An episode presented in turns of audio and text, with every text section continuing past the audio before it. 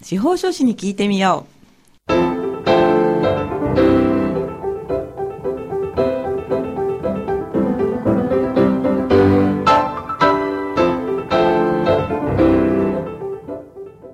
FM 大白をお聞きの皆さん、こんにちは。宮城県司法書士会がお送りする、あ、司法書士に聞いてみようの時間です。この番組は宮城県司法書士会に所属する会員司法書士の皆さんが月替わりで身近な法律の知識や手続きの注意点、そして日頃の活動などを解説する30分のトーク番組です。放送は毎月第4木曜日のこの時間です。本日も番組パーソナリティの笹崎久美子がお話を伺います。さて、今月はこちらの方にお越しいただきました。それでは自己紹介をお願いいたします。皆さんこんにちは宮城県司法書士会企画広報委員の佐藤圭と申します本日はどうぞよろしくお願いいたします佐藤さんよろしくお願いいたします。お願いいたします、えー本日のテーマはですね、勝手に私が、えータイトルをつけたので、私の方から紹介させていただきます。はい、では、今日のテーマです。どうやって保つのモチベーション？司法書士試験についてです。どんどんパフパフっていう感じなんですけれども。いやドキドキしますね本当ですよね。はいあのーこの時期って司法書士試験が始まる時期ですか？あえっと司法書士試験なんですけれども、はいあの開催される月はあの決まっておりまして、はい。毎年、えっと、7月の、はいえっと、第1日曜日が、あはいの筆記試験のあの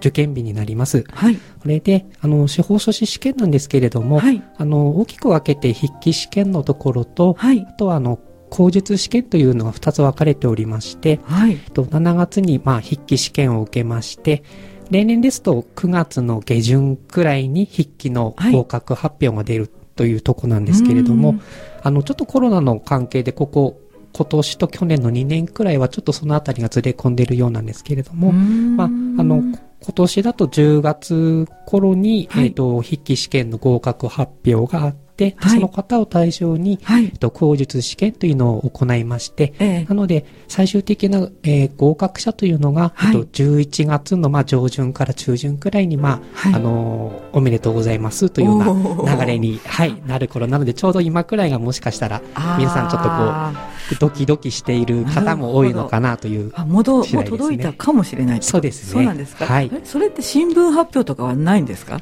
はい、えっ、とですね、はい。まずあの、筆記試験なんですけれども、はい筆記試験に合格しますと、はい。あの、まあ、法務省の、まあ、法務局というところからですね、はいまあ、合格通知が届きまして、はいまあ、あの、無事、まあ、合格されましたので、というご案内と、あと合格者の方が、ちょっと先ほども申し上げたんですけれども、はい。あの、口述試験が、あの、待っておりますので、はい。あの、何日に口述試験を行いますので、まあ、どこどこ法務局までに、えっ、と、集まってくださいといった形で通知が来るようになっております。あ、じゃあ、本人にしかわかわからないってことですか？そうですね。あとはですね、はい。最終的な合格者の方はですね、はいあの、まあ、宮城県の場合ですと、はい。あの、仙台法務局のところに、はいあの、その試験関係の掲示板みたいなのがありまして、ええあそこにですね、えっ、と、受験番号とか名前が載るんですね。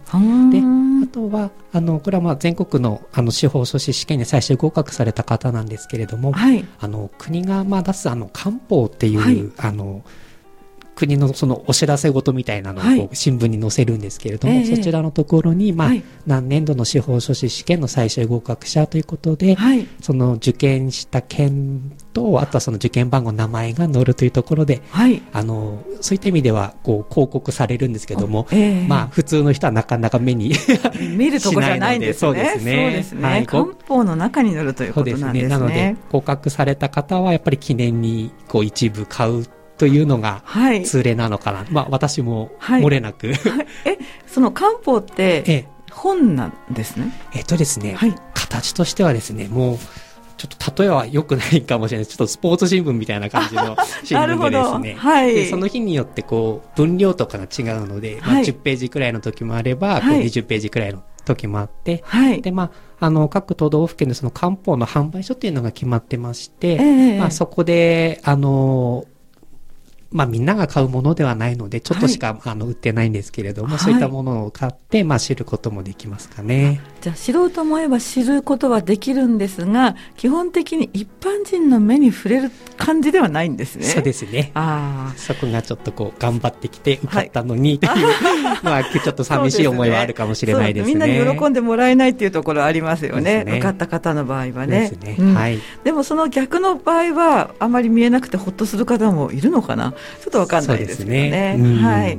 でちなみに佐藤さんは、はい。一発合格だったんですか？いえ、あのー私はですね、はい。非常に時間をかけて、えー。あの粘り強くやったタイプでですね、まあ、はい。回数で言うと、まあ、ええ10回目で、えー。えあの、2桁いったんですけども、まあ、10回目で、まあ、はい運よくなんとか合格できたという次第であります。いや実力ですよもうそこまでいったらね。いやーなかなか結構厳しくてですね、まあ、はい。いろいろ、うよ、まあ、浮き沈みがありながらですかね。あの、モチベーションを維持するというのがなんかその自分の中では、はい。あの、重要なことなのかなというには、その、まあ、長い年月をかけてなんですけれども、はい。そこをやっぱりまあ、しっかりとして、しっかりすれば、はい。あのーまあ、なんとかメンタル面も持つのかなとか、あのなかなかそこはちょっと難しいところでありましたけれども、そうですよね、はい。でも私は3年くらいだったら頑張って挑戦してもいい気もしますけど、ええどどんな試験でもね、はい。でも4年5年になるとこのままやってもどうかしらっていうこう疑問が起こったりはい。しませんでしたか、はい。そのあたりはすごく自分でも不安なところはあったんですけれども、はいあのーまあ、受験回数を重ねていく中で、ええまあ、ある程度、しっかりとこう、勉強をですね、積み重ねれば自分は合格できるなという、まあ、ちょあっとばかりなんですけれども、はいちょっとこう、確信めいたものが自分の中にありまそして、れ何年目ぐらいでそうなってくるんですか？ああ、でも、5年目くらいですかね。あそうなんだ、まあそこで諦めないで5年目ぐらいでちょっとこうちょっとの手応えみたいなそうですね。なんか頑張はいればいけんじゃね？みたいな、このいい,、そうですねいい言葉じゃないですけど。いえいえ、そうですね。うんはい。なのでまあ、回数がちょっと重なってしまったので、なんかこう、毎年試験を受けるとなんか行事、行事みたいになってしまってですね、はいなんか、それはそれでどうなのかなと思ったりもしたんですけれども。なるほど。はい。じゃあその確信がね、わずかでもあったら挑戦していけるそれが意欲になるってことですかね。そうですね。はい。でもその後、その間、お仕事とかはどうされてたんですか？あ、その間ちょっと別のお仕事をついてたんですけれども、はい。あの、はいフルタイムで働いてましたので、はい。あの、勉強するってなると、まあ、あの、まあ、月曜から金曜までが仕事なんですけれども、はい。まあ、仕事終わった後はい。が勉強で、あとは、あの、私はあの、予備校を一部利用したんですけれども、夜なんですか？あ、えっと、それはあの、週末の土日ですかね。そういうのあるんですそうね。ですね。うん資格予備校っていうのがありますので、まあはい、予備校を利用して勉強される方もいらっしゃれば、まあ、はい。今あの結構テキストとかそういったものも、あの市販でも充実しているみたいなので、え独学でされる方もいらっしゃるんですけれども、はい。まあ、予備校を利用される方が一番あの多いパターンなのかなとは思います。なるほど。じゃあ仲間とかもたくさんいました？そうですね。あの私はまああるあの資格予備校を利用したんですけれども、はいやっぱりそこでこう一緒に勉強していく方が、まあ、たくさんいらっしゃって本当にもう、こう男性女性関係なうんくあとまあご年齢とかはもう皆さん関係なくということで、はい。やっぱりこう何年かやっていくとその中からこう少しずつこう合格者が出てきていてあ、じゃあ本当にみんな、ななんかこう全員で何年も何年そうも受ですね。けていくようなイメージなんですか？そうですね。なんかもうところてんのようにですね、こうギュッと押し出されて合格者が出て、はい。また次頑張ってる人が出てっていうのを、なのでこう、うここ、私の場合なんですけども、はい。ここ5年、6年くらいの話だと、多は分、その毎年その1年ずつこう1名とか2名とか合格者が出ていくので、はい。あのーあ、いいな、羨ましいなという思いもありつつ、でもええ自分もそこに追いつきたいなという、まあ、あそういう気持ちもあって、まあ、はい。あの、モチベーションの維持という意味でも、はい。あの、そういった受験仲間とか、そういったもの、方々にはすごく助けられたかなとは思いますし。そうですね、はい、毎年一人とか合格してこう、まあ、卒業っていうんじゃないですけどね、まあ、そのその集団からは卒業されていくっていうのは、はい、やっぱり身近ですよね。あ、合格する人いるんだ、みたいな。そうですね。でそういった方、やっぱり、あの、いち早くもう実務にこう入っていくので、はい、あの、いろんなこう、飲み会まあ当時は飲み会とかよくやってたんですけれども、はい、そういったところであの仕事のお話を聞け聞けたりとかですね、すごく、あのこう勉強する方としてはすごく、うんうん、あの興味津々でこう聞いてたりですね励みになったりもしましたので。そうか、はい、へえ。あのまあ合格それぞれが合格した後もですね例えばちょっとこう、あの、わかんないことあるんだけど、うんうん、こういうとこどうなんだろうかってこう、はい、教えていただいたりとかですかね、そういうのもありますので、すごく、あの、そういった仲間には感謝しておりますね。仲間って大事ですね。そうですね。今もお付き合いありますか？今もチャレンジ中の方ももしかしていいたりして。はい。え、いるんですか？そうですね。はい。ですので、あの、はい、すごくあの、頑張っているらっしゃるので、はい、まあ、それ、あの、ぜひあのその結果がですね報われればいいなと思っております。はい、そうですか。はい。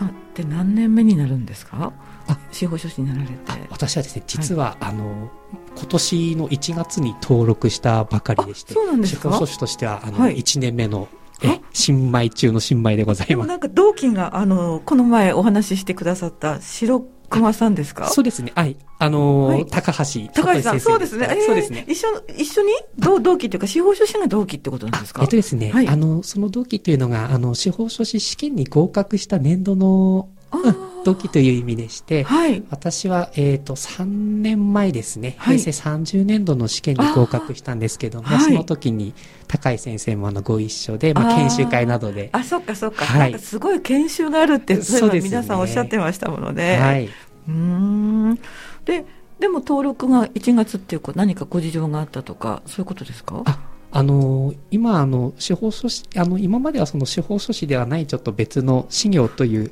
資格に基づくその仕事をしていたんですけれども、はい、ちょっとそちらと、まあ、こういろいろ研修受けたりとかっていう兼ね合いがありまして、えー、でちょっとこう登録どうしようかなって悩んではいたんですけどもちょっとあまりその試験合格してから登録するまでちょっと時間が空いちゃうのも良くないなと思いまして、はい。はい、まあ、思い切って登録して少しずつでもいいからこう実務を経験してみようと思いまして。そういうことなんだ。別のなんとか市っていうあのそうですね。何しかわかんないんですけれども、はい、はい、そちらだったんですね。そうですね。もともとそちらそのそういった事務所で働いておりまして、その業務でまあ登録してやってましたので、はい、まああのーなかなかその仕事と勉強をですね、はい、両立するっていうのが結構大変だったかなと思いますね。そ、ね、っちがなんとかしだったらそっちの勉強も随分研修とかもたくさんあるんじゃないですか。そうですね。あったりしますので、あのまあ時間が本当にこうどうやってうまく作るのかというのにすごく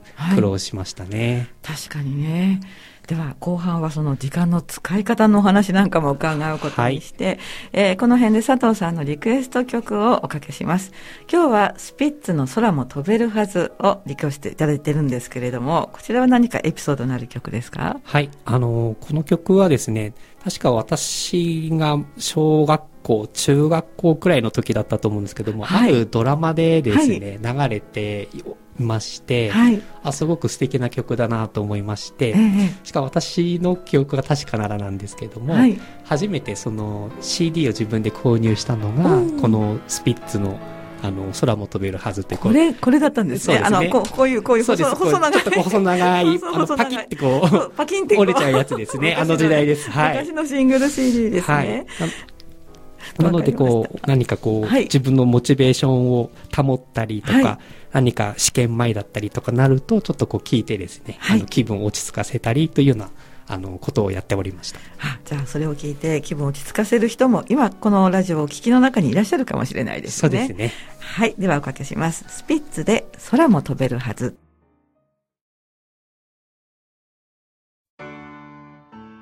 はい、お送りした曲はスピッツの空も飛べるはずでした。何回聴いても懐かしくていい曲ですよね。よねあ、でも新鮮な気もしますね。今聞いてもね。今聞いても全然色あせない本当あの内容だなと思いますね。名曲だと思います。はい、はいえー、ありがとうございます、えー、本日は宮城県司法書士会から佐藤圭さんをお迎えしてどうやって保つのモチベーション、司法書士試験についてということでお話を伺っております。後半もよろしくお願いいたします。はい、よろしくお願いいたします。ちなみになんですけど、佐藤さんはなぜ司法書士を目指そうと思ったんですか？はい、あの、私の場合なんですけれども、はい、まあ結構、まあ不純って言ったら変なんですけれども、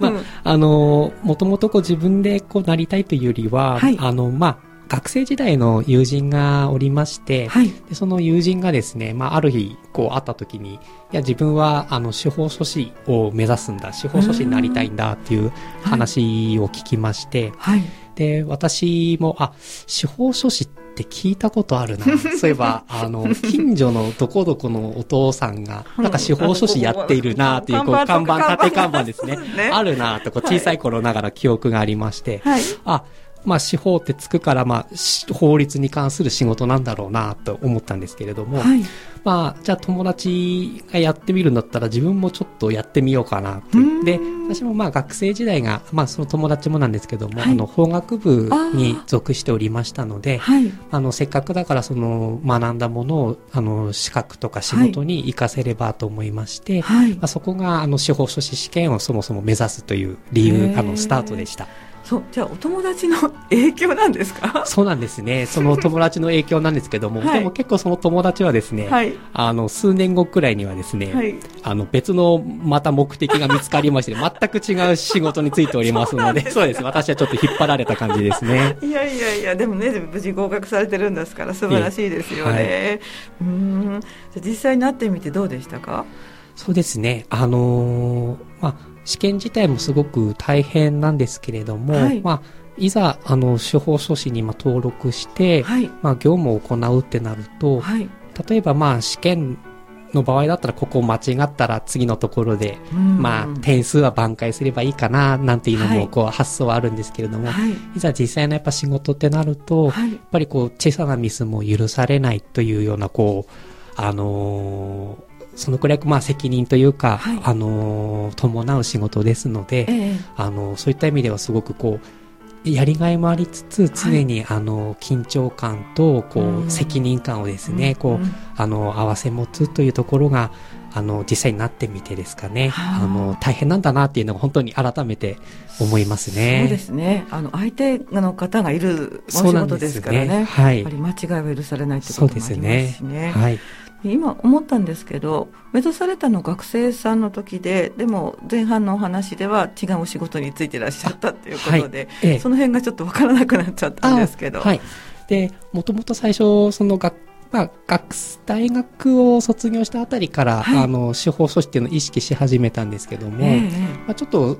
あの仕事自体別の仕事についてですね、はいはい、まあ、あの仕事やってるとやっぱりそのまあとりあえず、そんな急いで頑張って取らなくてもな、みたいな、ちょっとこう自分に甘えが出てきてしまいまして、はい、まあ、どんどんどんどんそれがずるずるなってきてしまうので、はい、まあ、ある程度どっかで、あの、区切りつけて、まあ、はい、あの、早めに取って、資格を合格してですね、はい、あの、こういう世界に入らなきゃなというような、はい、思いで。最初からもうそれ一筋っていうんじゃなくて、そうですね。もともとの、まあ、戦略というか作戦としては、はい、社会人として、はい、あの、どこかでお給料いただきながら、目指そうっていう、そういう作戦だったわけですね。そうですね。そういうことなんです。まあ、若干不純ですよ。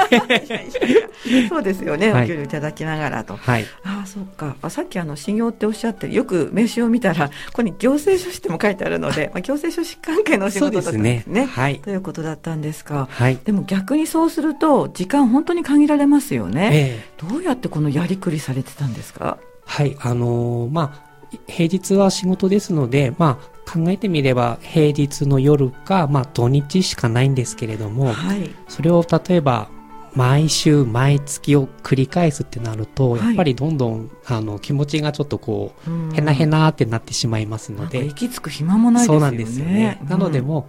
あの甘えではあるんですけれども、もうやらない日は全然やらないで、まあ、何か他のことを楽しんで息抜きをして、まあ、やるときはやるというこうそういった意味でメリハリはつけたかなとは思います。ただあの私の場合だと、まあ、結構受験回数が長くなってしまったので例えば、去年頑張った知識がですね、はい、今年まだちょっと8割くらい貯金されてるなっていう、そういうのが結構あったりすると、またちょっとこう、はい、あの、勉強サボったりとかしてしまったりもするので、ね。ね、そうですね。あの、それはいかんなというのは非常に思うんですけれども、はい、例えば、あの、合格した年度の話で言えば、はい、やはり、あの、勉強っていうのはやはり時間が絶対伴うものだなとも思いますので、まあ質もあるんですけれども、はい、まあ平日の夜はあの当たり前にまあ勉強しましたけども、はい、例えばお昼休みにちょっとこうテキストをですね、うんうん、あのチラチラって読んだりですとか、はい、あとはこう電車とかそういったあのバスとか使う時はまあそういったところで読んだりとかですかね。はい。うん、であとはまあ土日とかもまあ予備校に通ったりなんですけれども、まあ例えばあとは勉強する環境を作るために予備校の自習室ですとか、はい、あとはあの図書館とかに行ってですね、はい、こう他に勉強している環境に自分を身を置いてですね、あの、これはちょっと自分も頑張んなきゃなというような形で、こう、そういう場所を変えたりとかですかね、はい、そういったふうに感じでもちょっと工夫はしたりしましたね。そうなんですか。はい、でもそれを続けられるってすごいですよね。あいえいえ。私受験勉強とかすごい苦手で、あの、テキスト開くと眠くなっちゃうんですよ。そうなんですね。現実逃避ですかね、これは。いや。そういうのと、そういう私から見ると、うん、コツコツと勉強されてね、長い時間かかっても合格されるって、すごいなと思うんですけれども、はい、やっぱりこう習慣になるもんですか、やっぱり。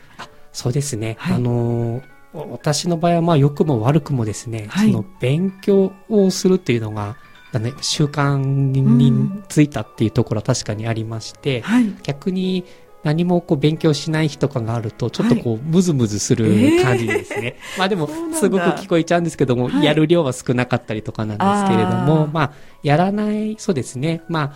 やる日とやらない日を、まあ、メリハリもつけながらも、でもちょっと心のどこかでは、すでにこう、あ、やんないとなという意識はしていましたね。そうなんですね。はい。うん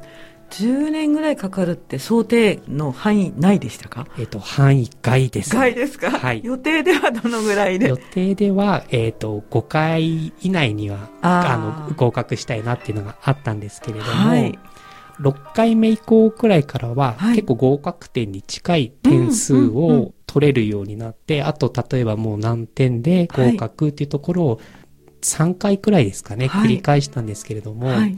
あの、他に合格した、こう、予備校の仲間とかにですね、い。ろいろこう聞いてみたりすると、はい、やっぱりその、あともうちょっとの難点を、やっぱり取るための勉強っていうのがすごくこう、大変なんだよっていう話をしていて、はい、まあ、基礎的なことをしっかり当たり前に、あの、こなすことが、まあ、その、知識の定着につながるっていうような話をあのされて、はい、あそれそうだな自分はそういうの当たり前のことを結構当たり前にできていなかったなと思いまして、はい、なので、あの、合格した年は、あの、あまり特別なことをやらずに、はい、本当にこう、受験生だったら誰もがやるような、はい、まあ、例えば、読む、書く、うん、解くとか、そういったシンプルなことをですね、でも確実にこう積み重ねるということを、うん、あのー、やりまして、まあ、すごくまあ地味なことではあるんですけれども、うんまあ、地味なゆえにちょっとこう苦しいところもあったんですけれども、はい、合格してみて最後の年の、まあ、受験勉強を振り返ってみたときに、はい、やっぱりこう当たり前のことを当たり前にやることが一番近道なんだなというふうにあのすごく痛感しましたね。なんか心に響きました当たり前のこと。そのあと何点が難しいっていうのは確かにそうですもんね、ね。うん、そこを埋めるのは当たり前のこと、うん、当たり前にとそうなんですね。うわ、大変いいお話でした。そうでした、はい。なんか感動しました。はい、ありがとうございます。どうもありがとうございます。はい、えー、皆さんいかがでしたでしょうか？本日はですね、えー、どうやって保つのモチベーション、司法書士試験についてということで、えー、宮城県司法書士会企画広報委員の佐藤圭さんにお話を伺いました。えー、なお放送内容はホームページやポッドキャストでも配信しています。インターネットや Apple Music、Spotify、Amazon Music などで番組名、あ司法書士に聞いてみようで検索してください。えー、放送は毎月第4木曜日のこの時間です。また来月もぜひお聞きください。えー、本日も番組パーソナリティの笹崎久美子がお届けいたしました。ではまた次回をお楽しみに。